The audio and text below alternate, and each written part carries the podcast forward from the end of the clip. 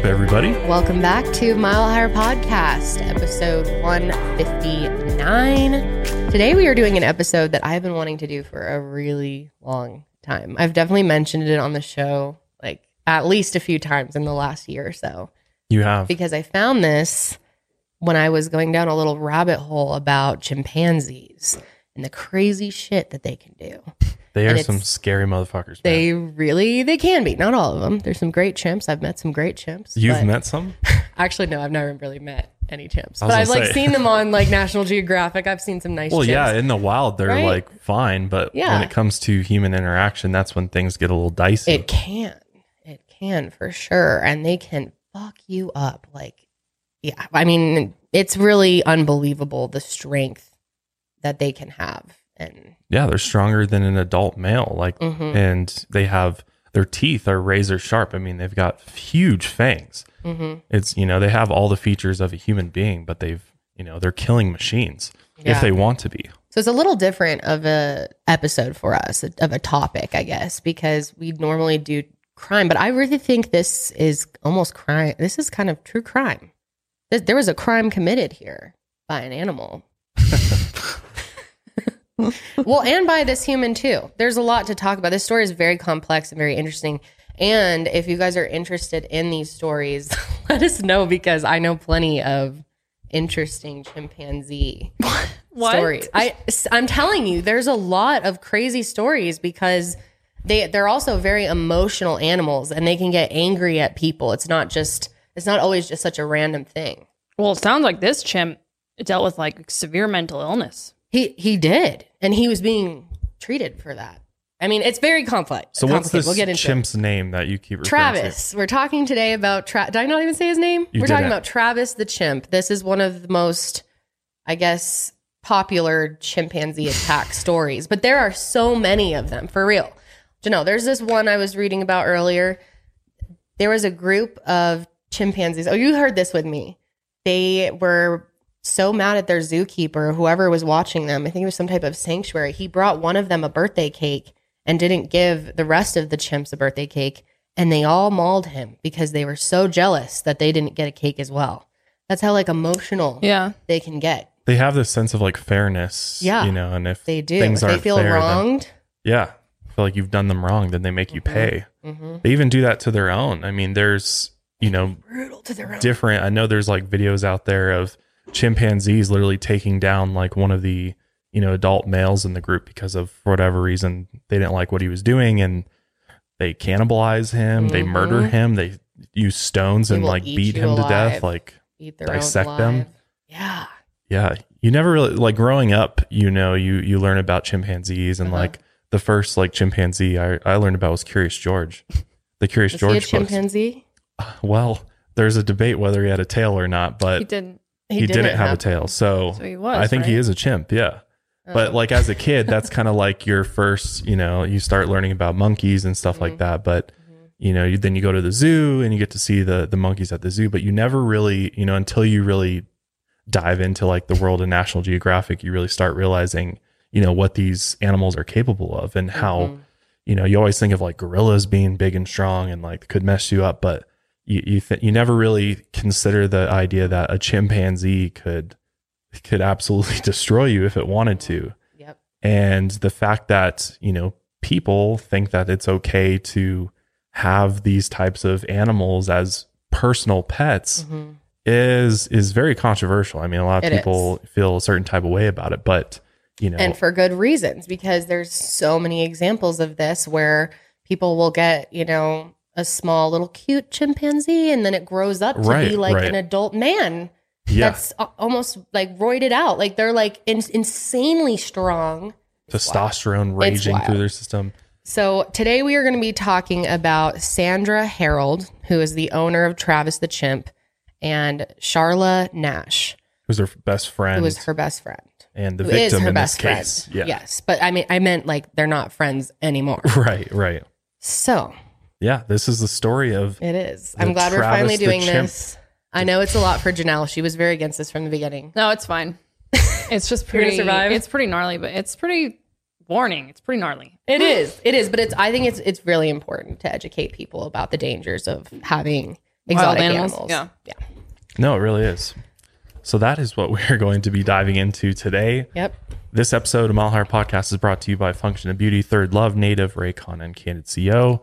Also, we do have some merch from our last 420 collection that's still out there. So go and get it while you can. Uh, I think we've restocked a few items. So if you know there was something on there that you got on the website and it was out of stock, go back and check again because it's Yeah. most likely back in stock. I think we're working on tumblers. It might take a little Yeah, while, but Yeah. or are they back? We'll we'll be getting them back ASAP. Crazy. They're probably up right now as we're as we're speaking. So But thank you guys so much for the support on that drop. We were surprised to have sold out of things like and for all of your support with Higher Love Wellness, our first sale. We had a ton of orders and so much great feedback. I mean, some of you got your orders in like two days. Some of you, you know, it's really unpredictable with the post office right now. It's like all over the place. it really is. It's we have no idea how long things are going to take to get to people. Sometimes it seems like it's getting better. shorter. It seems like it's getting better. Fingers crossed. Let's hope so. But anyway, you ready to get in? Yeah, let's go ahead and get into the story of Travis the chimp. Okay, so let's start with Sandra Herold. So, Sandra was born in 1938. Her parents owned a popular bakery in downtown Stamford, Connecticut. Sandra grew up as an only child and grew up around animals. So, obviously, animals were kind of her friend. She had a beloved German shepherd named Gretchen, and she took care of horses on her parents' land as well. So, Sandra got married right out of high school, but the marriage didn't last. And then she got married again and had a daughter named Suzanne in 1961. She adored her second husband, but they had violent fights over his affairs, and they divorced after only four years. When she was 30, she got married for a third time, this time to a guy named Jerry Herold. He was a kind man, and he gave Sandy and her daughter Sue a stable life. Everything was easier for them, and that is, you know, a big part of why she was attracted to him. He also adored Sue and raised her as his own daughter, so they were happy. They moved in with Sandy's parents on Rock Rimmon Road in Stamford, and they started several businesses together, and one of them really took off. They ran this towing service and an auto repair shop, and it was so successful that they actually became millionaires doing this. Wow, that's pretty, intense, impressive. right? For yeah, for auto stuff, it's hard to do. Eventually, they started getting into horse competitions. They started taking them to barrel racing events at local rodeos, and Sandy did races, and they became pretty good at it. When they were at Loretta Lynn's traveling rodeo, she met an 18 year old woman named Charla Nash. Now, Charla was born in 1953. She had two brothers and was a rodeo cowgirl her whole life. Charlotte also always had a deep affection for animals, especially horses. When she was 17, she left home and started following rodeos all around the country. Now, when she met Sandy, they had an instant connection and eventually they developed a really close bond and became lifelong friends. So one day, the two of them were at one of these rodeos and they watched this event where a chimpanzee was dressed as a cowboy and was riding a horse around the ring. Like, how degrading and ridiculous. But anyway, Charla and Sandy ended up meeting this chimp after the show, and he took gummy bears from Sandy's hand, and she was very charmed by him. So at the next show, this chimp spotted Sandy in the crowd, and so he jumped off the horse and ran all the way over to her and jumped in her arms. So clearly he had some type of connection Yeah, to took a her. liking to really her. liked her. Yeah. Or maybe he just, you know, Wanted liked the some more gummy, gummy bears. bears. yeah, exactly. That's probably what it was. Yeah. So soon, Sue started barrel racing events alongside her mom, and she took a job at the family business. They were a very close knit group of people and loved spending every day together. Eventually, Sue started dating an employee at the tow shop, and the two of them fell in love. They got married and they moved away. And around the same time, Sandy's parents both died. So she kind of felt like she was losing everything at once and started to feel really lonely and bitter and wasn't really sure what the next chapter of her life was going to look like. So that was what was going on with Sandy around this time. Let's talk a little bit about Travis, the chimp. So Travis the chimpanzee was born on October 21st, 1995, and he was owned by Connie Casey, who is a breeder of chimps located in Festus, Missouri, which is a rural area outside of St. Louis. His father, Coco, was actually captured from the jungles of Africa, and Casey paid $12,000 for him. His mother was a retired chimp from a zoo named Susie. And shortly after his birth, Connie called Sandy and told her, Your baby has arrived, and it's a boy. Before Sandy got there, Connie tranquilized Susie and took the baby chimp from her cage, which Hmm. that's, yeah, Absolutely sick. that's not going to be good for poor Susie getting her baby stolen from her. So Sandy flew to the Lambert St. Louis International Airport and then drove to the breeders to pick up her new son. And soon after, she named him Travis Tritt after her favorite singer. But when Sandy held her tiny newborn chimp in her arms, it made her so happy that she cried.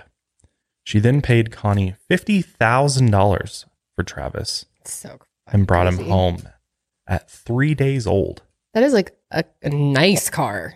It's a lot of money. Yeah, fifty thousand dollars. I mean, I guess it makes sense if they were millionaires. So that was nothing Yeah, for them probably That's true. Yeah. to go Like, and buy whatever. a, a chimpanzee. So just to give you a little background on chimps, because I think it's important in this story to really understand chimpanzees and you know kind of some background info on them. So chimpanzees are the closest living relatives of human beings. They actually share up to ninety eight percent of our DNA. 98%. Yeah, they're very. That's crazy. There's like just two percent difference between us and them. A lot of people don't realize that, Mm-mm. you know, just how much. Yeah, It's a high number. it is. And like we just mentioned, they're not monkeys. They're one of four species of great apes, which they are gorillas, bonobos, orangutans, and chimpanzees. Chimps are also an endangered species that's nearing extinction. hmm So, you know, according to the World Wildlife Fund, there are only about 172,000 to 300,000 left in the world, and there may be fewer than 120,000 left in the wild. Chimpanzees live in troops, which are dominated by an alpha male, and they live in forests and savannas of Central and West Africa. And these troops are close knit family groups of up to 120 chimps. And in the wild, they live for about 30 to 35 years. But if they're well cared for in captivity, such as in a sanctuary, they can live for 50 mm-hmm. or 60 years.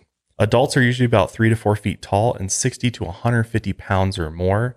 And chimps in the wild stay with their mother and nurse until they're about five years old. So this poor chimp was taken from his mother three days old. That's And they're just, meant to live for five years with their mother. So that obviously has to do something mentally to the chimp. Oh, absolutely. It just would be impossible to not affect them. Yeah. I mean, in the It wild. It, it would be. And in the wild, they keep traveling with their mother until they're young adults around 13. That's how long they're like together with their mother for. It's got to affect you the same, uh, you know, affect a Yeah. chimp the same way it would affect a human to be taken from their mother that early. That's got to have trauma Oh, I'm sure it, it has something if to you do don't with their have a psychology. Yeah. figure, you know. Right, Yeah. right. And most chimps sold as pets are taken from their mother when they're just a few days old, like Travis. Mhm. But by the time chimps are five years old, they're usually too strong for a human to handle and can't stay living in a private residence. Right. But those that are raised with humans can't go to a zoo either because they weren't taught how to socialize with other chimps. Mhm. And imagine, you know, bringing a human raised chimp to even Yeah. a sanctuary of, of, you know, Yeah. wild chimps to some extent, probably is not going to be good for that chimp. It's going to be cast out from the troop. So even though chimps seem to share so much of the human experience and human emotions, they do have their own distinct verbal and nonverbal language to express their emotions and lived experiences with each other. They can learn and borrow from human communication, but what they actually feel and perceive about the world around them is unique to chimpanzees. Very important to understand. So Sandy and Jerry bonded with Travis right away and treated him like, you know, he was really their son. Their baby. Yeah. Yeah. Which I have like, I mean, we've seen like, remember that one show we watched forever ago about the couple and they had all the baby chimps and they really, they were like their kids. They never had kids and they, they did. I mean, I don't know if those were chimpanzees though. Yeah, not, I think a, They were smaller, probably some type of monkey. some type of primate, but I mean, a lot of there's a lot of people out there that own monkeys. yeah. And I certainly don't want to shame every single person who has one. Because I mean, a lot of monkeys stay small too. They're never going to get to a point where they're Mhm. probably capable of killing you. But I think a lot of people that end up buying exotic pets in general, like this, I know happens with the micro pigs all the time. Is people buy, which I believe doesn't even exist. A micro pig isn't even an actual thing. They just tell people that, and that's how people get in over their heads. You know, you buy this cute little baby chimp when they're a baby, and then it eventually. I mean, they live really long. And Yeah. they get they get overwhelming for people, and that's definitely what happened here. Like Yeah. these all these pictures of them holding him as a baby. Like I'm sure this was all really cute, and they were attached to him. But yeah, I mean, she bought him all kinds of nice clothes and dressed him every morning. She also Mhm. bottle fed him, burped him, and put him down for naps in a crib. I mean, it's totally adorable. Like I've seen people put. I follow TikTok accounts with people that have monkeys and they dress them up in little clothes, and they Yeah. are like little human babies. So it's cute. It, I see the appeal Right. for why I used to always tell my parents, "I'm going to own a chimpanzee one day. I want a chimpanzee one day." Obviously, I you know had no idea what I was talking about, but Yeah. they're really cool animals. I see why people end up They are. And I mean, them. they are so similar. I mean, it's the animal that is closest to us. yeah So it's a, I guess, in a lot of people's eyes, a viable replacement to a Mm. human child Mhm. is a chimpanzee. But They really can't. I mean, the, the way that they feel emotions, the way they react to certain right. things, react to toys. Like I've seen monkeys like playing with slime and Play-Doh, and Yeah. they really are like children. yeah, I mean, they can even play video games. I think we talked about Mhm. this like a few weeks ago. Uh, Neuralink, Right. Elon Musk We did talk company, about this. uh, has been use, pr- using his technology technologies, creating that's eventually going to be uh, used by humans Yeah. on chimpanzees. Mhm. And chimpanzees have been able to, with their just brain waves, play that pong game. You know, the 2 Mm-hmm. paddles thing, hitting the ball back and forth. Yep. And they've been able to sit there and play that with their own, you know, brain waves. Yeah. So that's how similar they are. Is it like that? And Yeah. that's why we sent chimpanzees to space.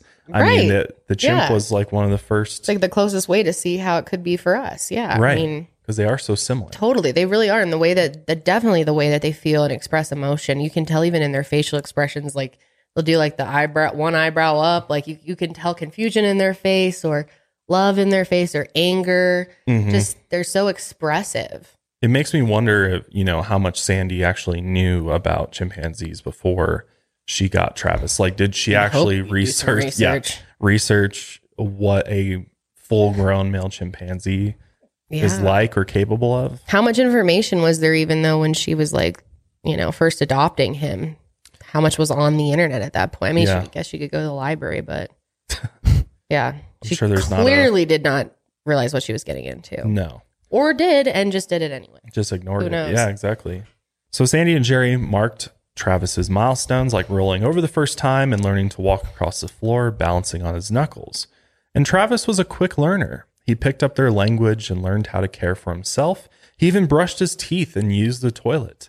He also took baths with them. He ate meals at the table and even went out to eat at their favorite restaurant. Can you imagine being at a restaurant and you look over and there's a chimpanzee in the booth next to you? I'd be lit, I mean, that'd be cool. but I'd also be concerned. I'd, I'd be, be- very concerned. I would be I'd be excited too. for a second, and then the concern would hit. yeah, don't don't Like, give that chimp a bad look, man. uh, Yeah, and just like what the fuck, people? Right. What, what the hell?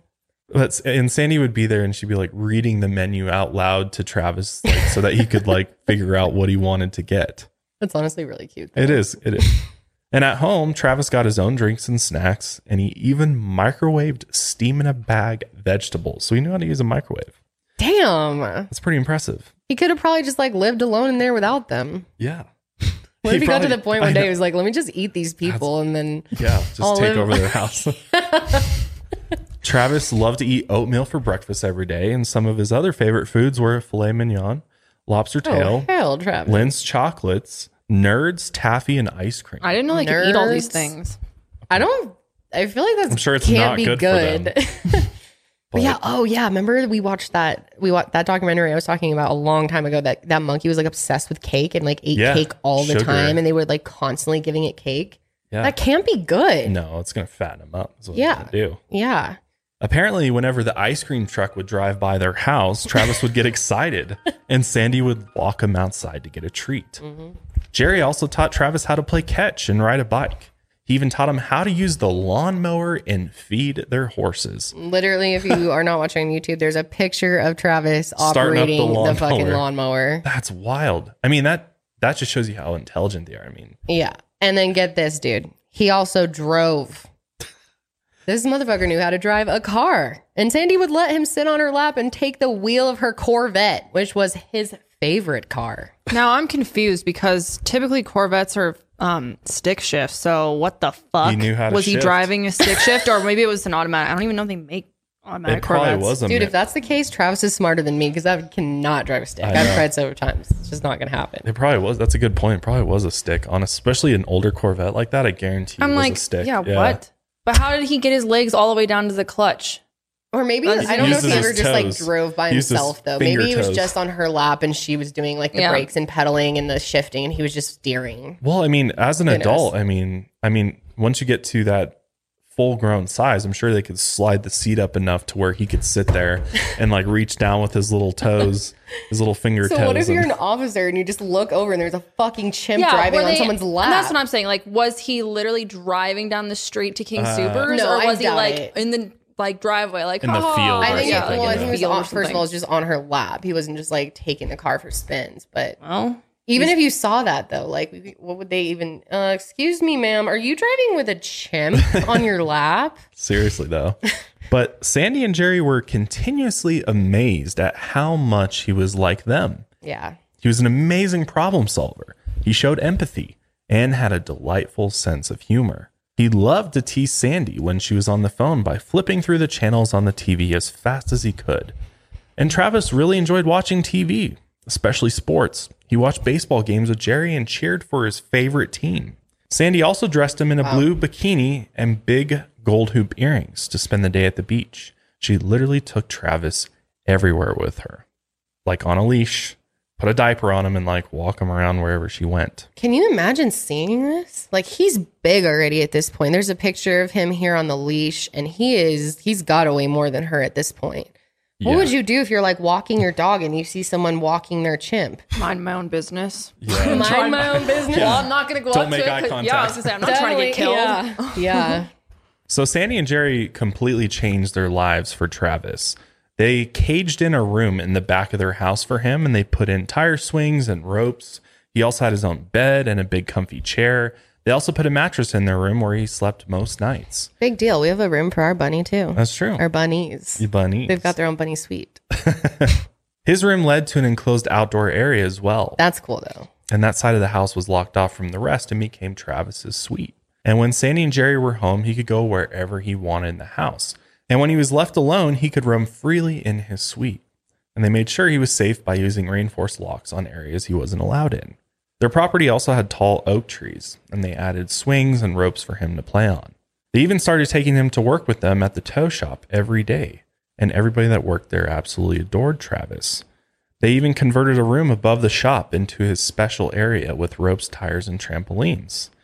and there's literally pictures of him like swinging around this tow shop. They literally made like a jungle gym for him at, at their workplace. They also ended up building a loft apartment next to her shop for her daughter Sue and her son Tyler, so their grandson. She had just recently left her husband and moved back home with them to work in the shop.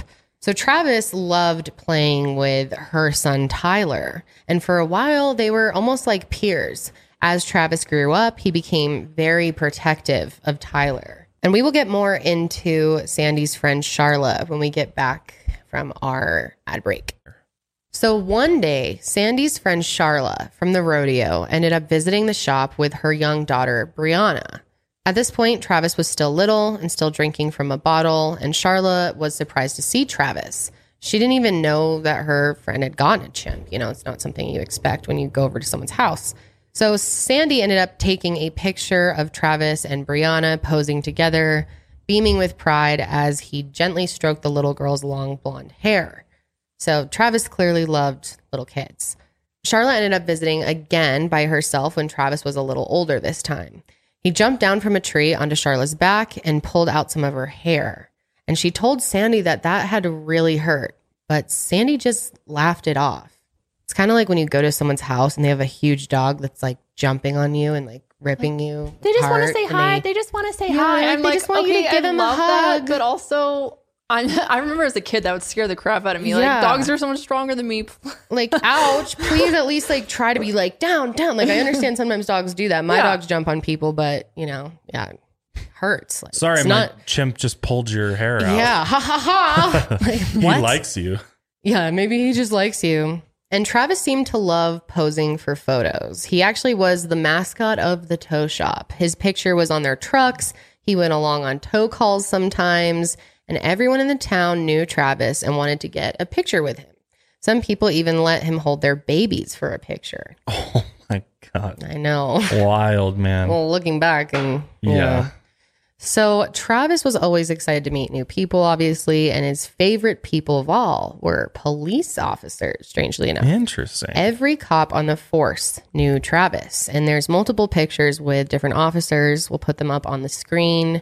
So clearly, everyone was felt Big really fan. comfortable with him. Yeah, big fan. well, and th- at this point, you know, in most of these pictures, he's still like, you know, Mhm. he's not full grown yet. So he's not like, you know, Still kind of like a baby. yeah, it's kind of in between. When Travis was five, Sandy's daughter Sue got married again, and she and her husband moved to the Outer Banks in North Carolina so he could open a business. And then they had two more kids together. Sandy was devastated that Sue had moved away, and she actually did not like her new son in law. She blamed him for taking her daughter away from her. So, sounds quite toxic. But they also did stay very close through this. And Sue was actually just as unhappy to be away from her mom. She called her every day and would send her letters. Sorry if you guys can like hear any rain or thunder or strange sounds. There's like a huge rainstorm happening here right now, which we honestly don't get a lot of rain in Colorado, so we don't often have to deal with this. But as Every you can see, Josh's then. shirt is like covered in rain. He just had to run outside. Yeah, every now and then we get severe thunderstorms, and Yeah. today's just happens to be one of those days. Yep. But anyways, Sandy would read these letters out loud to Jerry and then preserve them in plastic. She would send money and gifts to Sue and her grandkids all the time. Sue drove back and forth from North Carolina to Connecticut to visit her mom often. And in September 2000, she was on her way back to North Carolina with her infant daughter. Earlier that day, she had some back pain and ended up taking a Percocet. And somehow she ended up veering off the highway and slamming into a tree. Her With daugh- her daughter in the yeah, car. with her daughter in the car. Her daughter wasn't hurt at all, but Sue was actually thrown from the car and killed due to this accident. Mhm. As a result, Sandy was a wreck. And during the funeral, when she saw her son in law, she screamed, That's that bastard. If it wasn't for him, my daughter would be alive. Which doesn't even make sense as I far mean- as what we know. Yeah, I mean, it seems pretty clear that the Percocet had something to do with the accident. But for years, Sandy was very angry and depressed, and she lost touch with her grandkids and most of her friends in general, and was even suicidal. She'd spend her days with Jerry and Travis, who is now the only child she had left. They settled into a quiet routine, and one night Travis wanted to try Jerry's wine, and he liked it. And they began a nightly ritual of having a glass together every evening. What the fuck? Drinking alcohol with your chimp? Mm. Sounds like a smart idea, Yeah. bro. Sandy also started taking Travis to the beach again.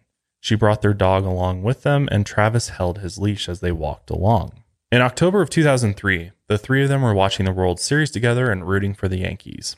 Sandy and Jerry had to make a quick trip to the shop and took Travis along for the ride. So they climbed into their SUV, and Travis buckled himself in, and he rolled his window down about halfway down. And when they were stopped at an intersection downtown, someone threw an empty bottle through Travis's window.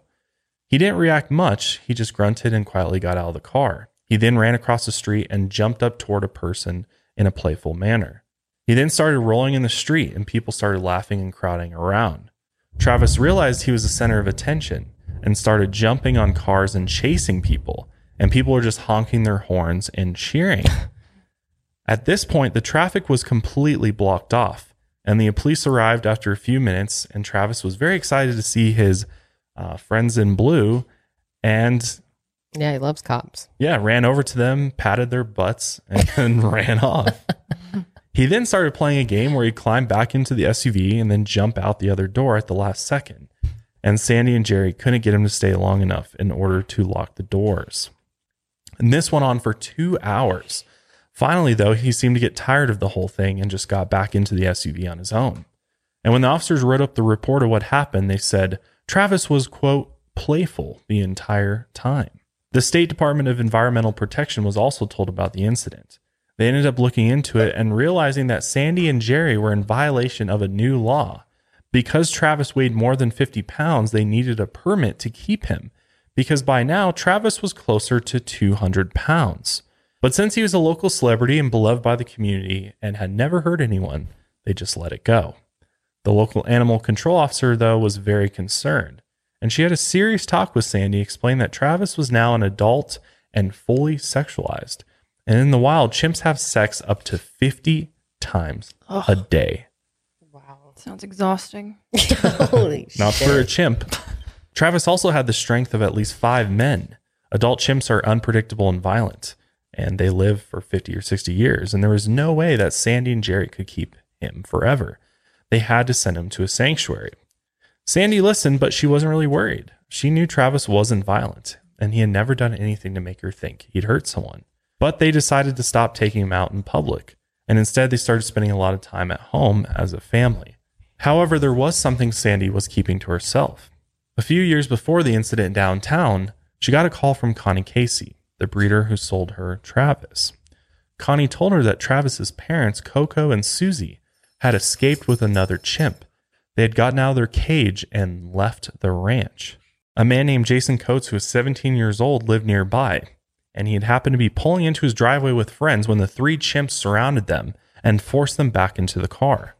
The chimps then rocked it back and forth and bared their teeth at them. Connie ended up rushing over and shot Susie with a tranquilizer to subdue her, and Jason had to run into his house to get a shotgun. Susie was sitting on the curb, dazed and picking at the grass, and Connie begged Jason not to shoot, but he ended up firing three rounds at Susie, and Susie died a few hours later. It's so fucked up because I feel like these animals, it's, you know, they're really not supposed to be here. This is why Yeah. they shouldn't be, Right. you know, it's unfair to them at the end of the day. Well, and they clearly escaped probably for a reason, too. Mm, You know, mhm. they didn't want to be captive anymore. Yeah. The neighbor said that the chimps were never violent, and Jason was actually found guilty of animal abuse and property damage. He actually spent one month in jail. But he never changed his story and insisted that the chimps were violent and dangerous. By early spring 2005, Jerry was having some health problems. In March, he felt bad enough at work to ask one of the employees to take him to the hospital. When Sandy rushed over, they found out that he had stomach cancer and he had been admitted to the hospital and, and spent several weeks there. And Sandy was with him every second that she could. Travis was confused though. He didn't understand why Jerry wasn't home. Sandy tried to let him hear Jerry's voice on the phone, but it only made things worse. Well, it's just like a dog, you know, in a, in a way Yeah. that dogs do sense when one of their owners isn't home. Like if I was in the hospital, our dogs would totally know like where's mommy. They'd be stressed out and stuff. But imagine with a champ- chimpanzee when they understand Yeah. so much more, and you can't communicate with them and tell them like where they are. They're automatically going to think this person is dead or gone forever. Right, You know? right. So Travis literally got depressed and he would sit for hours rocking back and forth. He took pictures of Jerry off the wall and would hold them close to his chest. It's honestly so cute. It just shows you how emotionally in touch Mhm. they are. One day, Jerry told Sandy that if he died, she had to send Travis to his sanctuary. He told her that she couldn't handle him alone. And sure enough, Jerry ended up passing away on April 12th. His illness came on so suddenly, and Sandy barely had any time to process it. She also became depressed and withdrawn, and she stopped talking to her friends. And Travis was just as bad. Every night he waited for Jerry to come home to have a glass of wine with him. It's so sad. And it's not like she can explain to him. No, like they can't speak English. And it's like you got to feel bad for Sandy too. Like as much as Yeah. criticisms for Sandy, like it does. It's very sad when you have basically Jerry and Yeah, lose part Travis. of your family. Yeah, it's like she, he's she's just down to Travis, and then now the idea that I might have to give him to a sanctuary Right. because I can't do this on a. She must have been so depressed. Yeah. And when Sandy would cry, Travis would console her. He brushed her hair and filed her nails while she cried. That's so sweet. Yeah. He also started sitting at the window late at night making happy noises. Sandy actually consulted with a psychic who told her Jerry was visiting Travis. And Jerry talked to Travis and then would kiss Sandy goodnight. Oh. Sandy set up a trust fund for Travis in case anything happened to her. A year after Jerry died, she wrote a letter to a chimpanzee sanctuary in Florida. She said she was coming down for a member event and wanted to meet in order to talk about Travis, and she hoped that they could take him. She signed the letter Sandy, Jerry, and Travis, and she also wrote a check for $250 and signed it from her and Travis. And she put them in an envelope with family pictures, address sealed and stamped. But Sandy never went to Florida and actually never mailed that letter. It's like in her gut, she knew it was wrong for her to keep him, but she just couldn't do it. Couldn't let He's go. I like mean, all she has. it's the only She's lost her daughter. I mean, Yeah. now her husband. He's the only person, the person, you know, Right. the only the only being she has left. Yeah, makes sense. Meanwhile, Charla moved to Stamford with her daughter Brianna in 2009. Charla at this point was in her early 50s and Brianna was 12. They had fallen on hard times the last couple of years, and Charla did the best that she could in order to support her daughter. She worked odd jobs, did yard work, and even cleaned horse stalls. But they had actually spent over a year living in a homeless shelter. And that's when Sandy had an idea. The loft apartment next to the shop was empty, so she offered it to Charla and Brianna rent free. Charla started working in the shop and helping Sandy out around the house. She did bookkeeping and handled dispatch at the tow shop, and she even took care of Sandy's property for her. She also watched Travis a few times, but he was so big now, she was afraid of him and didn't want to be left alone with him. Sandy still had trouble coping with everything that had happened to her. She had developed a compulsive shopping problem and spent hundreds of thousands at discount clothing stores like TJ Maxx. She also filled her house with bags of clothes in large plastic bins, and once they went into the bin, it was unlikely she'd ever look at them again. She blocked every room with these bins except for Travis's suite, so that's where they spent all their time. In 2008, she hired a construction crew to build a new addition to the house that Jerry had designed for Travis years before. And by now, Travis was 13 years old. He was five feet tall and weighed 240 pounds. And Sandy decided he needed some more space. But Travis was also very overweight. He had a receding hairline, a wrinkled face, and graying hair on his torso.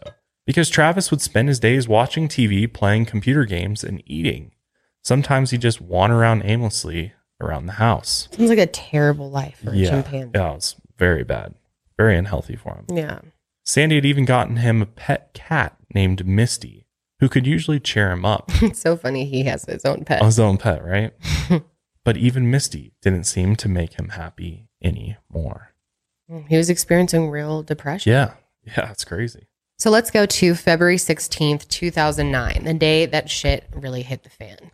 Sandy was having a stressful day. She and Charla, her friend from the rodeo scene, had just gotten back from a weekend trip to Mohegan Sun Casino and Resort in Uncasville, or Uncasville, sorry, Connecticut. Sandy had paid for Charla to get her hair done and also gave her some gambling money.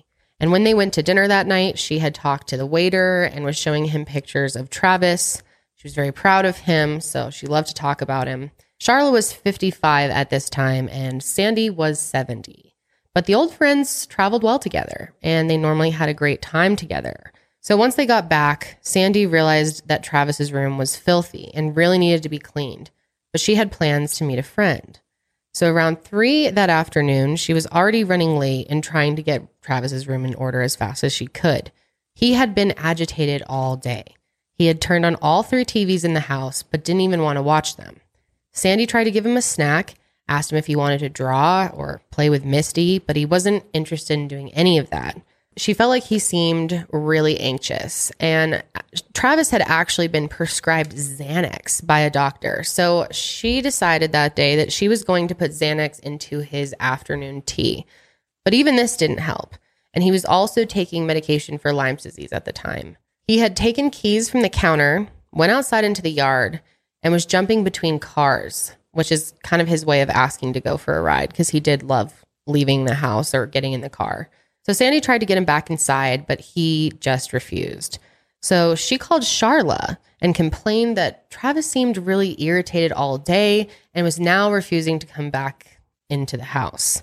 During the conversation, Charla agreed that she would come over and help. That's how good of a friend she was. Obviously, she has no experience in this. You'd think there's got to be someone better you could call in a situation like that, but maybe she was afraid that they would take him. Well, or- she was already familiar with Travis. Travis knew her. So I'm sure introducing Right. somebody new to him right now is probably not the best thing. But I see what you're saying, though. But it's like, yeah, yeah. I just mean, I feel like if anyone had a good chance of getting Travis in, it's Sandy, right? Like she, she's closer with him than Charla. But why I mean, it's probably hard at 70 years old to be dealing True. with an adult, five foot, 240 pound True, maybe she chimp. But yeah, Charla's older too, though. She's fifty-five and has no professional experience. It just, it just seems like you would call a professional. A That'd be the, that would be the best. And if only that had happened, right? So Charla gets to the house at 3:40. She opens the gate, pulls into the driveway, and stopped the car over near the house. And she had brought a Tickle Me Elmo toy for Travis. This was something that he kind of liked. So she was hoping that it would cheer him up. It was his favorite toy.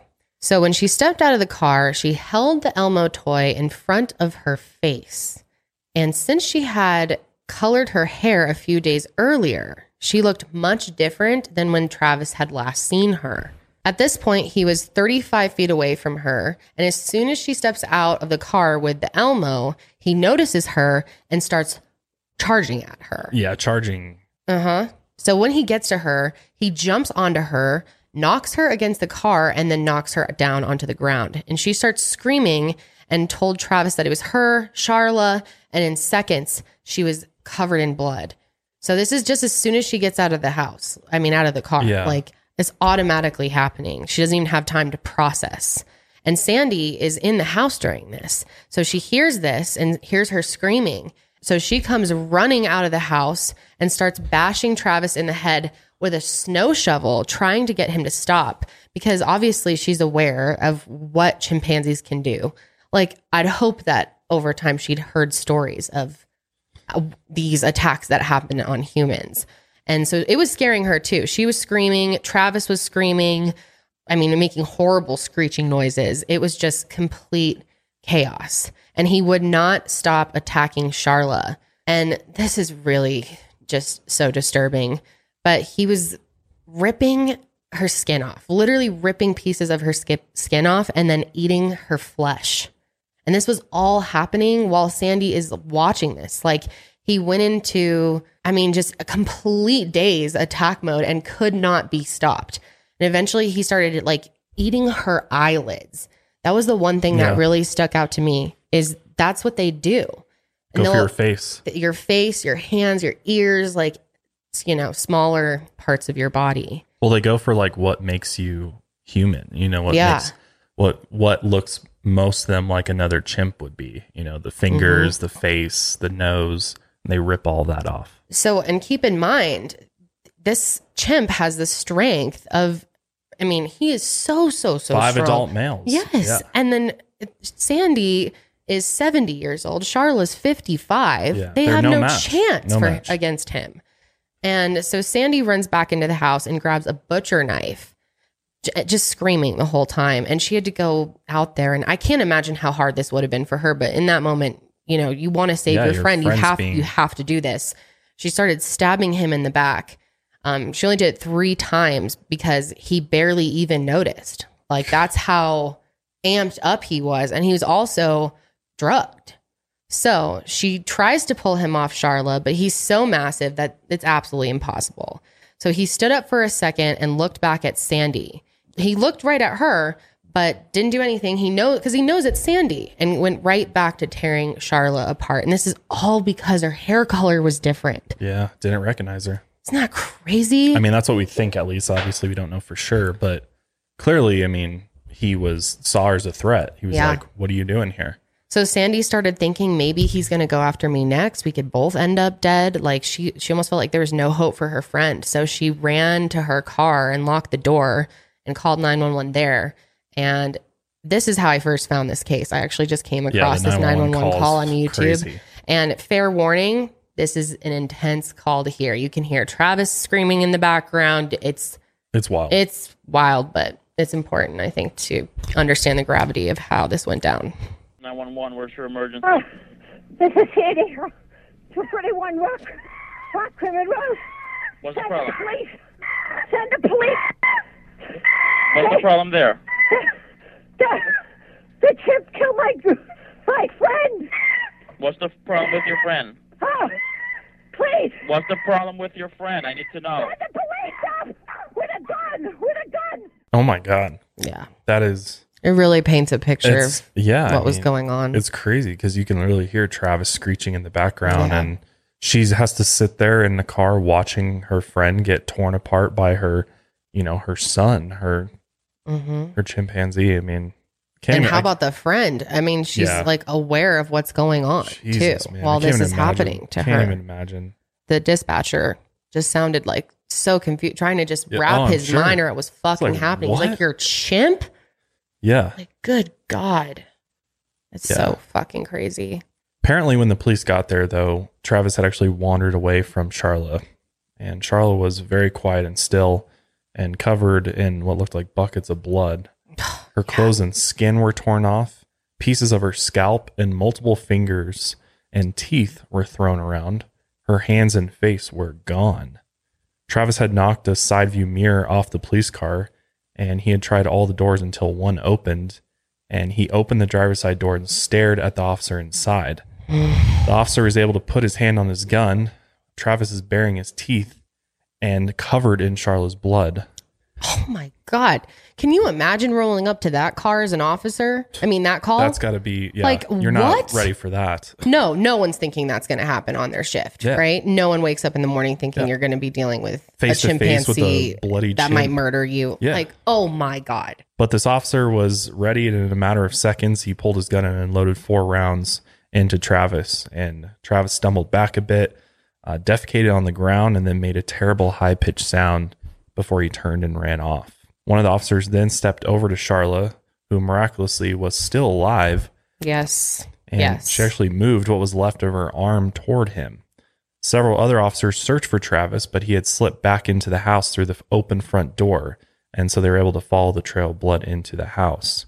And that's where they found Travis collapsed in his room and dead. and it's sad because, Yeah. you know, he should have never been there in the first place. Right. I mean, it's not like he's a wild animal at the end of the day, and wild animals, no matter how trained you might think they are or how, Mhm. you know, How in control you domesticated are. they are, it's just like they have instincts. And they live so long, especially like a 70 year old woman in charge of a chimpanzee who has like mental illness. He was depressed and struggling. And yeah. it's, it's just like people get so in over their heads in these situations. So before we get into the aftermath of this attack, we're going to take one more ad break. Off today. So, as many of you are probably super relieved to hear, Charlotte did survive this attack, but it was brutal. Absolutely insane. The first responders actually called it horrendous. And you know, they see the worst of the worst. And the first responders actually rushed to her aid before the scene was even secure, essentially risking their own lives to save hers.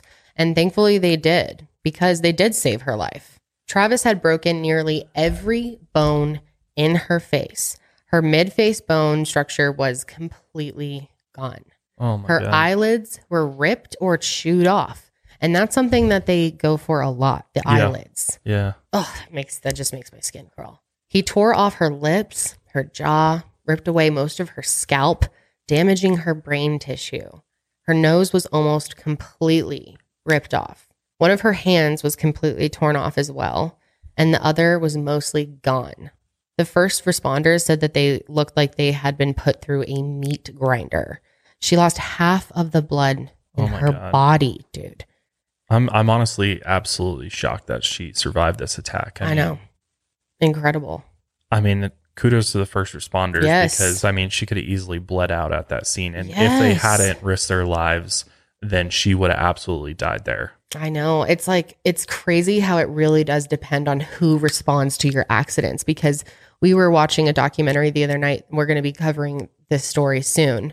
And the first responders in the case didn't react fast. They decided to wait and Two hours, yeah, Yep. to respond, And because That of them, a ton of people died. right. So it's it's good to hear people like this that clearly are in it for the right reasons, and that's to save lives. She also contracted a disease in her eyes from Travis, and doctors had to completely remove them, oh which means she was now permanently blind. When she arrived at Stamford Hospital, she was conscious, which is amazing. Yeah, it Like, really is. I would Wow. I would think that you'd be unconscious. Like Yeah. I feel like I would pass out from that. the shock, right? Yeah. And oh, that makes it even worse thinking that she was like awake during the oh, I can't Which- even think about Which it. Which I mean, that also goes back to show that the first responders were able to keep her conscious because, like, Mhm, things things go mhm. downhill really quick if somebody with with traumatic injuries like this go Yep. unconscious. I mean, it's very likely that person's going to go into shock and then you know yeah. die as a result. Yeah, your body wants to shut down naturally So- because it's in such shock. So Yeah. yeah. I'm sure they were talking to her, Charla, yeah, stay awake, stay awake. It's really a miracle that she It was is. still conscious and alive at the. this whole story is a miracle. Yeah. That's why I wanted to talk about it. Because, like, I don't know if I would have chosen to talk about this story on this podcast because if she if had she not had survived. died, yeah. She spent three days in the hospital and had more than seven hours of surgery by four teams of surgeons just the first day. And they repaired what they could, but it was pretty bad. I mean, the picture of her afterwards, we're going to go ahead and put it up. But warning if you're squeamish for t- that type of thing, look away, don't look. It's it's really really hard to see. It almost doesn't look real. Yeah, it's just pretty alarming to. I mean, Travis basically rearranged her whole face and Mm-hmm. removed major pieces of it. Just the amount of swelling. Yeah. It's unbelievable. So they reattached her jaw and her thumb to her right hand. They found chimpanzee hair and teeth implanted in her bone. She was awake for that. And obviously, it was incredibly difficult for her family to see her like that. Imagine. She was such a beautiful woman, you know, their beautiful mother. And then this happens Yeah. because a chimpanzee attacked them. Like, ima- what? They'd be, s- oh, wow, the shock that they everyone would be in. Yeah. It's unbelievable. Even the staff members who treated her when she first arrived were given counseling to help them cope with the trauma Yeah. that was just a result of taking care of her. Mm-hmm. They ended up airlifting Charlotte to Cleveland Clinic a few days after surgery, where she would stay for the next 16 months. She couldn't see or smell, and part of her thigh had to be used to reconstruct her nose, but she couldn't breathe through it. It's amazing how they can do that, though. I know. I, yeah, what surgeons can do nowadays is truly amazing. Mm-hmm. And she relied on the medical staff for everything. She couldn't eat or talk normally, and she had to drink all of her food through a straw. And the rehab was intense and emotional. In March of 2009, her family actually filed a lawsuit for $50 million against Sandy because a toxicology report confirmed that Travis had Xanax in his system. And this short acting drug can obviously cause disorientation, aggression, hallucinations, or mania in humans. So it's also possible for a chimpanzee to have similar side effects. Others potentially at fault included the vet who prescribed the Xanax, the State Department of Environmental Protection, and the city of Stamford. And on May 6, 2009, a judge froze Sandy's assets, which were valued at $10 million. On November 11th, 2009, Cheryl actually revealed her face on the Oprah Winfrey Show. And Oprah actually went to the Cleveland Clinic to meet Charla, who wore a veiled hat over her face. And it was her 56th birthday. And we'll actually link these below because Oprah does not like to share content. Owen is going to copyright our asses. So, yeah, we'll have it below if you would like to see that. But Charla said that she felt like layers of gauze were covering her face at all times, but she wasn't in any pain. Charlotte also told Oprah that she wears the face covering almost all the time in order to avoid scaring people, but also because she knows the tabloids would pay a lot of money for a picture of her. And in fact, there was even a guard posted outside her door at all times in order to protect her privacy. Yeah, this was really big in the media, actually. was, yeah. I had no idea. I didn't, I thought this was a lesser known thing, but I was talking to my dad about it this morning when he was asking what we were recording today. And he was like, oh my God, I totally remember that. It was all over CNN and stuff. Yeah. Her daughter Brianna actually moved in with her friends while she finished high school, and her mother recovered after this. And in May 2010, Charlotte was sent to an assisted living home near Boston, and her family started a trust fund in order to raise money for her medical bills and her treatment, which I can't even imagine how much her medical bills were. Yeah. It's got to be insane with the amount of reconstruction. Mm-hmm. Plastic surgery Oh, sure is it's so expensive. million, million plus dollars of medical bills, if not more. So, because this was such a huge story and people had so many questions about what angered this chimp so much, why was this chimp a pet? Should he have been a pet? Talking about, you know, what, what should laws be around this? Um, and there was just a lot of gossiping going on online about how this all played out. Right. And even like what chimp Travis really was. I mean, there was even rumors going around that Travis was the same chimp from old Navy commercials in the 90s and mm-hmm. also appeared in multiple TV shows like The Maury Show and The Man Show. However, none of these rumors ended up being true, obviously. Mm-hmm. But there, I mean, a story like this just, you know, Yeah. made headlines all over the world. Yeah, and that was another problem with it too. Is like it was kind of lost in translation. Yeah. you know, there a bunch of different things were said that just weren't true because people were reporting in different countries, and there was just Yeah. I mean, or people would just straight up add things in to make it even more juicy. Yeah. People love a good headline. Well, this is a crazy headline. Apparently, the New York Post ran a story that claims Sandy was in a relationship with Travis, insinuating they had a sexual relationship. The That's fuck? fucking wild. I know. There was also a woman that came forward in 1996 claiming that Travis had tried to pull her into her car or a car and bit her hand. She also claimed that she reported it to the police, but there was no record of it. But I mean, plenty of times they just Yeah. don't write things down. That happens all the time. So who knows? So when Sandy went to the crematorium to see Travis's body, she brought his favorite tie-dye t-shirt from home for him to be cremated with. So clearly this was still sad for her, even though she had to make that final call. She had to stab him and then, Well, you know, I think there is no, Yeah. there's no option. I mean, I Yeah. think they either way they'd have to put him down. And what's so terrible to think about, and I'm sure she's, I mean, hopefully she feels some guilt from this. I'm sure she does. But especially the fact that she considered sending him to a sanctuary, even wrote a note and attached Mhm. the picture and shit, and just never sent it. Yeah, She could have saved Charlotte. yeah, she could, and Travis, yeah, yeah, and yeah, and still that's- had a that's true. relationship with him until the end of his life or her life. Got and to go visit. He Right. in a I safe know. place, safe environment. It's a shame. It's a total shame. I like. I mean, I hope after all of this, at least someone was inspired to do that for their Yeah. animal that they may have felt out of control with. Right. But when Sandy went to the crematorium to give him this tie dye shirt, Travis's head had actually been removed to test for rabies. And when Sandy saw him, no one prepared her for that. She was absolutely traumatized and obsessed with it for months that they had decapitated her son. Sandy didn't leave her house after this for weeks. Reporters stayed outside for hours trying to get her to come out and talk again. They left her presents and wrote her condolence cards, and she ignored all of it because she obviously know they don't they don't actually care about her. They just want, Yeah. you know, to get the next best headline. Right. And she didn't clean up Travis's blood in his room. She put a huge stuffed chimp in his favorite chair. She talked to her friends on the phone and would cry. And she was most upset about the claims that she didn't care about Charla because there were a lot just being said about their friendship. She felt like, you know, she obviously did care about Charla because she had stabbed her own son in order to save her. And she told the police to bring a gun and shoot him. When she started going out again, she spent most of her time in the casino or shopping. She, you know, was trying to fill the void clearly. She filled her house with bins of shopping bags and she could barely get from room to room. Total basically- hoarding situation. Yeah.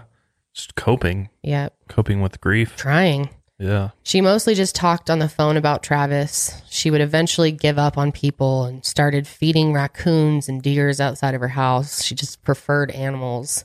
She ended up sponsoring a chimp named Chance who lived with his owner in a mobile home in another state. Sandy visited Chance when he was about one years old and played with him for hours. I'm sure that was good for her in some regards. Yeah. to- Healing. yeah. But she's got to be feeling like major guilt. In May of 2010, Sandy started having severe chest pains. She called a friend who called 911. She was taken to the ER by ambulance and rushed into surgery, and it turns out that she had a ruptured aortic aneurysm. And she died on the operating table on May 24th, 2010. She was 72. Her attorney released a statement that said multiple tragedies in Sandy's life had actually broken her heart one too many times and she couldn't take anymore. She was buried next to Jerry with an urn on either side of her, one with the remains of her daughter Susan and one with Travis.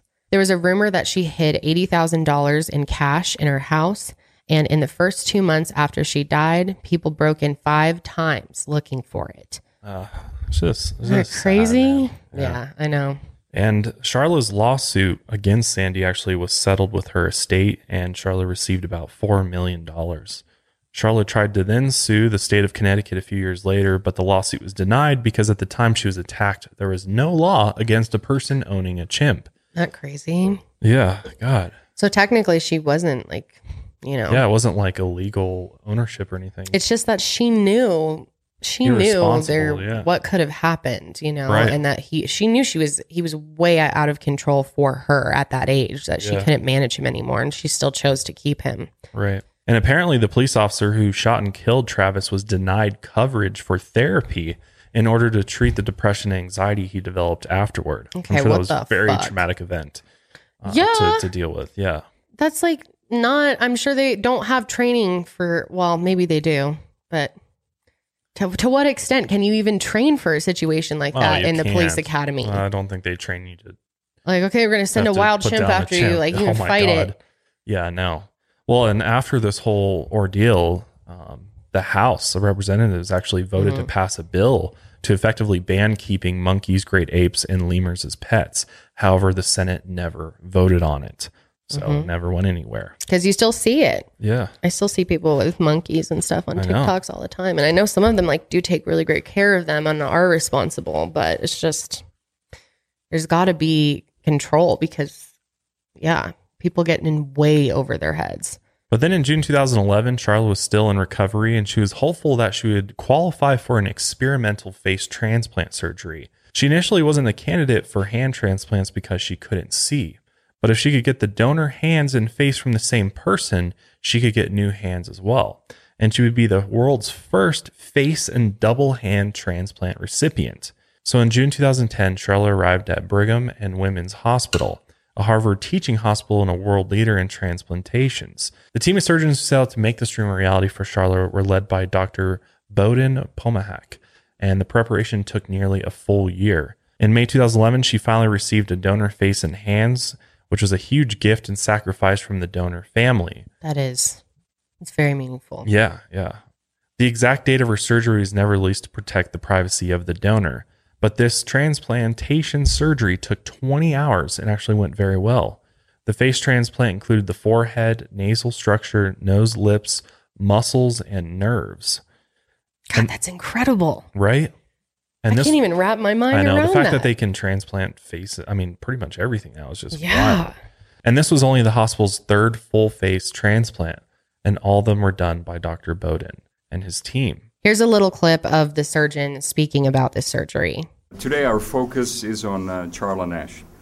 And while I know you're all aware of the horrific ordeal that has led to Charla's needing our care, I'm not sure you're aware of the person Charla is. To us, she's not a woman who was mauled by the chimpanzee. To us, Charla is a courageous, strong person who inspired the team to do everything possible, using our collective expertise to restore her quality of life. Unfortunately, after the surgery, though, Charla developed pneumonia and got really sick. And an infection caused poor circulation, and she unfortunately lost her new hands. It's so sad. And with her new face, Charla was able to smell again. She could eat and talk normally and kiss her loved ones. And she was no longer burdened by how people treated her disfigurement. I mean, it's night and day from It is. you know where she was before to after the transplant. She honestly looks really good. It's very impressive considering Yeah. how bad Oh, it yeah. was. Oh yeah. You know, and if you're just listening, definitely just Google a picture of her face. You'll be really impressed. The before and after is really amazing. Her eyes look good. Sadly, though, Charla suffered some brain damage from the attack, and she lived in a care home for a while and did facial exercises, speech therapy, and physical therapy every day. hmm And she ended up telling her story in Washington in support of the Captive Primates Safety Act. Here's a clip of Charla talking about her experience in Washington. I am Charla Nash. I'm here today to make sure that what happened to me never happens to anyone else ever again. In February 16, 2009, I was attacked and mauled by my boss's chimpanzee, Travis. He ripped off my face, my hands. They were able to salvage a thumb and sew it on sideways. And eventually she was able to live pretty independently with an aide coming in to help her during the day on weekdays, but she's by herself on weekends and even leaves the house on her own. Here's another clip of an interview to show her progress after her body started to reject her transplant in 2016. Well, this one biopsy said a slight rejection. The success. They've learned so much from all my testing. And Charla has even more ambitious goals that she's working towards now. She wants to be able to ride horses again, maybe with the help of robotic arms, which technology is moving really wouldn't- quickly in wouldn't that be area. surprised. I mean, prosthetics have gotten so good. I mean, Incredible. that they virtually, I mean, almost better than anything biological you can get, hmm you know, tra- and you don't have to really worry about your body rejecting a, a biological transplant. So, Mhm. But she really does hope that one day she'll get a shot at another hand transplant. And I could see why you would want, yeah. you know, for a hand. Sure. I mean, to lose touch you Yeah. know, in your hand would be really Mhm. hard. So Mhm. I get why you'd want to to have that Bet. sensation again for sure. Okay, so let's talk a little bit more about exotic pets, which I know is going to be very controversial in this comment section. So, exotic animals are defined as those who are not domesticated, but domestication does not mean born in captivity. It means hundreds of thousands of years of human led selective breeding, causing gradual genetic and behavior modifications that are different from their wild ancestors. If an exotic animal seems tame in captivity, they are still wild, meaning they're unpredictable and dangerous, even in the best situations with the best trainers. I mean, Yeah. I mean, you see Plenty of time examples of where, that. you know, wild animals in captivity who, you know, have a relationship with their trainers and, mhm. you know, end up getting killed yeah, because they're wild animals at the end of the day. right. 67% of US households, or 85 million households, have at least one pet, mostly cats and dogs. But exotic animal ownership is now on the rise. The exact numbers aren't known, but it's estimated that over 15,000 primates, 10,000 to 20,000 big cats, and 13.3 million small exotic mammals. Is that considering bunnies? That's bunnies too. Yeah. yeah, because, yeah, we have They're to see an exotic. vet. Yep. Hmm. That's why the number's so much higher too than like primates and big cats is Yeah. because that's I mean that's encompassing anything small that could be ferrets that could be yeah. uh, But rabbits are domesticated. Our rabbits are gliders. domesticated right exotic animals. right But they are illegal in certain parts of the world. Like a lot of our friends over in the UK can't have them yeah yeah because they're uh, invasive for not because of any other well yeah reason. if somebody lets them loose out yeah, they the can like wild, repopulate and sure fuck up the farms. that makes sense Also, 9.3 million reptiles are also kept in private U.S. homes as pets, which we all know. A lot of people. oh yeah I mean, I tons feel like of most people of us have had. I mean there's tons of YouTubers out there that have Yeah. I mean we used to watch one that has all kinds Oh, of exotic snakes, and really poisonous venomous ones. yeah, yeah. yeah. And obviously, some people are doing it right and setting a good example, but there is a severe lack of regulation and oversight in the exotic pet world and in the, you know, world of selling and breeding Yeah. exotic pets. and just owning them I Mhm. mean there's really no you know oversight of that at all Yeah, and it's a huge industry. It's a $2.15 billion per year industry in the United States alone. And it's also way too easy to get an exotic pet. Even in states with laws against keeping certain species as pets, there are no national databases and very little resources are available for oversight. It's so easy, in fact, to get an exotic animal that there's literally a website called exoticanimalsforsale.net. And if you just browse this website, like the first thing that comes up is coyotes. You can buy a coyote for $700. Are you fucking kidding me? Yeah. And then there's like, Please don't go to this website, by the way, or use squirrels. this. there's uh, like bats on here. There's, Bats? yeah, you can buy bats. There's a squirrel, mon- baby squirrel monkeys for almost 10 grand. Polar bears? Yeah, there's all kinds of stuff on here. You can buy camels to Oh, it says are keeping polar bears as pets. Okay, I don't think they actually have polar bears. Let's hope. but lots of wolves on here, like all kinds of stuff. Wallabies, Asian leopard cats, uh, Bengals. I mean, there's all kinds of, of different things, and that's how easy it is. It's Dude, it's remember affordable. in the neighborhood next door to me, there was that dude like keeping a Siberian tiger Oh yeah, yeah. in our neighborhood. Yeah, like it was all the time. literally across the street from my house. Someone drove by and saw them in the window, like just a fucking Siberian tiger looking out the window and called 911. It's wild. Isn't that crazy? Yeah, that's Just wild. there, that's literally what. I mean, you're putting your whole neighborhood at risk if you got a tiger inside. yeah.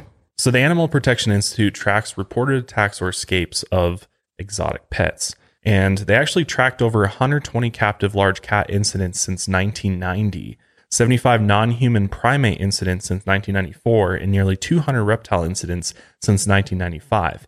And nearly 75 incidents involving other exotics like bears, wolves, ferrets, and even a hippo since Damn. 1995. Somebody had a hippo? That's, What in that's the in- That's the deadliest animal yeah. on the planet is the hippo.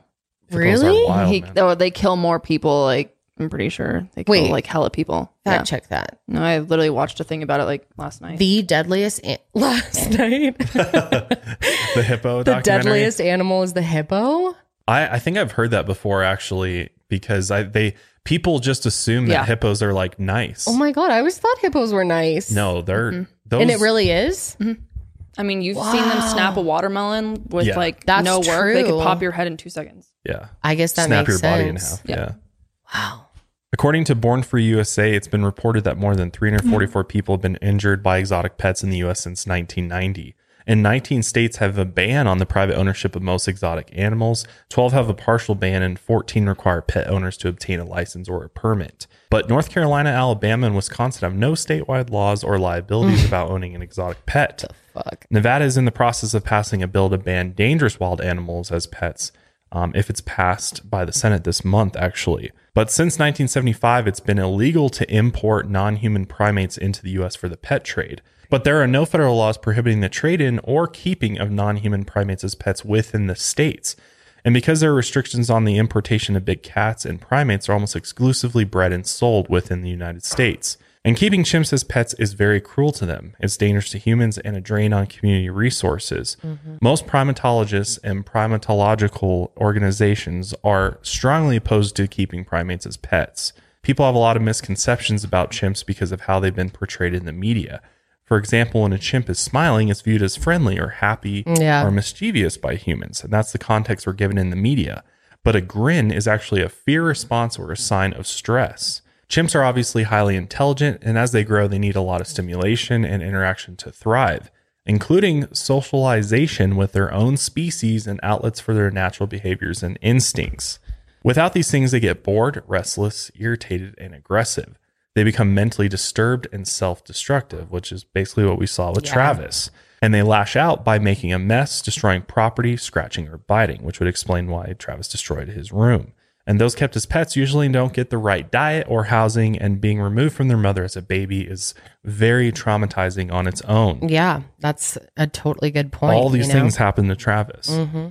Mm-hmm. And chimpanzees reach sexual maturity when they're 10 to 13 years old. And this comes with an instinct to establish a social order or hierarchy, which is often done through aggressive behaviors.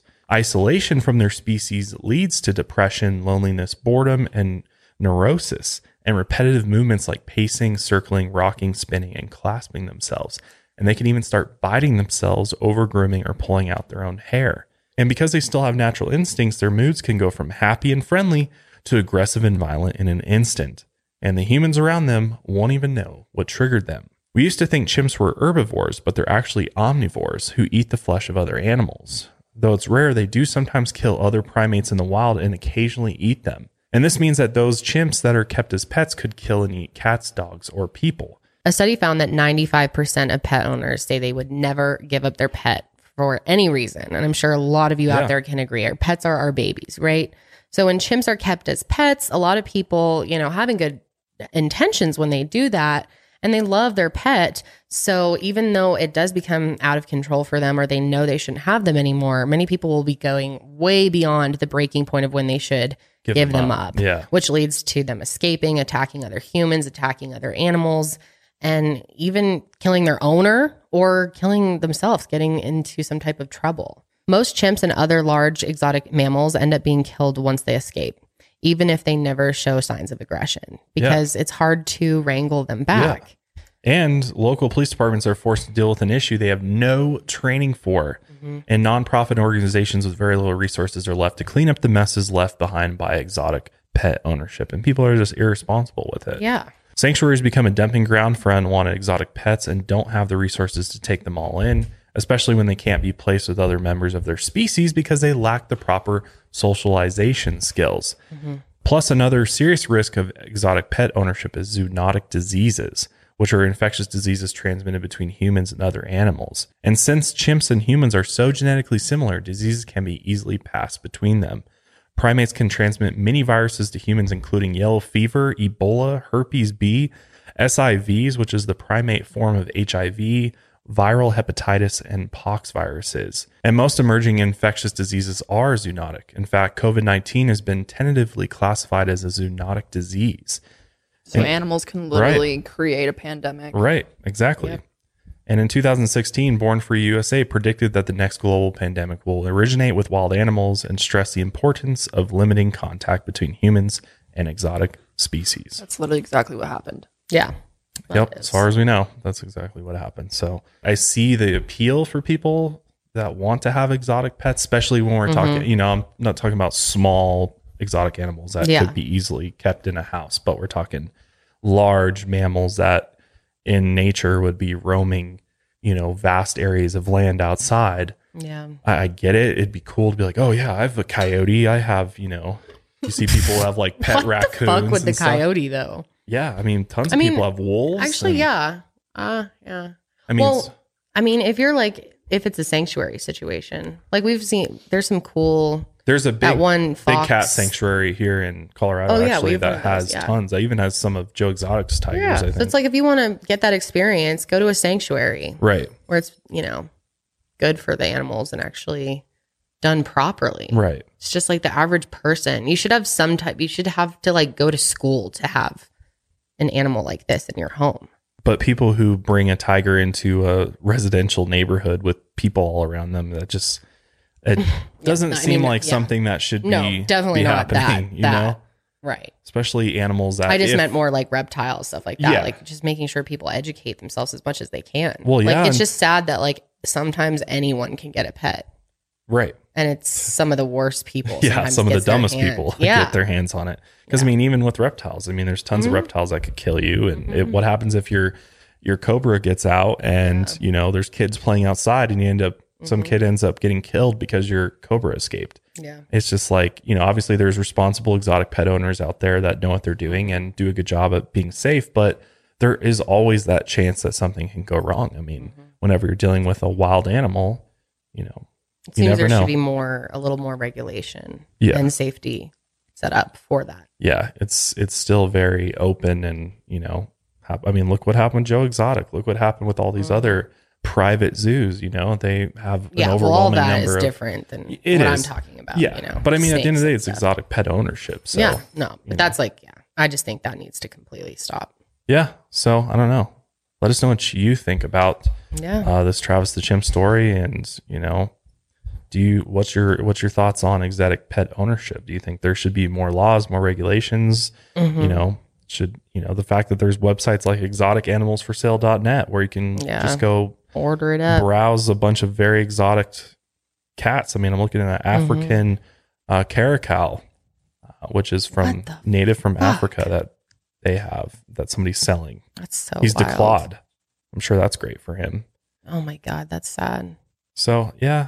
I Well, know. I just want to say I think Charla is a really incredible person for going through this experience. First of all, she went over there to help her yeah, friend. seriously, ended up paying. And yeah, and paid the ultimate price price, for for, that yeah. and lost her face, lost her vision. Her whole life was so ruined by it. But she didn't let it completely ruin her life because she went on to do all these things and she speaks publicly. She's really made, you know, a lot of changes and yeah, and inspired others and told her story. And I think more people need to hear her story, honestly. and people probably shouldn't own chimps. I mean, No. it seems like primates like that are not should not be pets. I mean, at the end of the day, Yeah.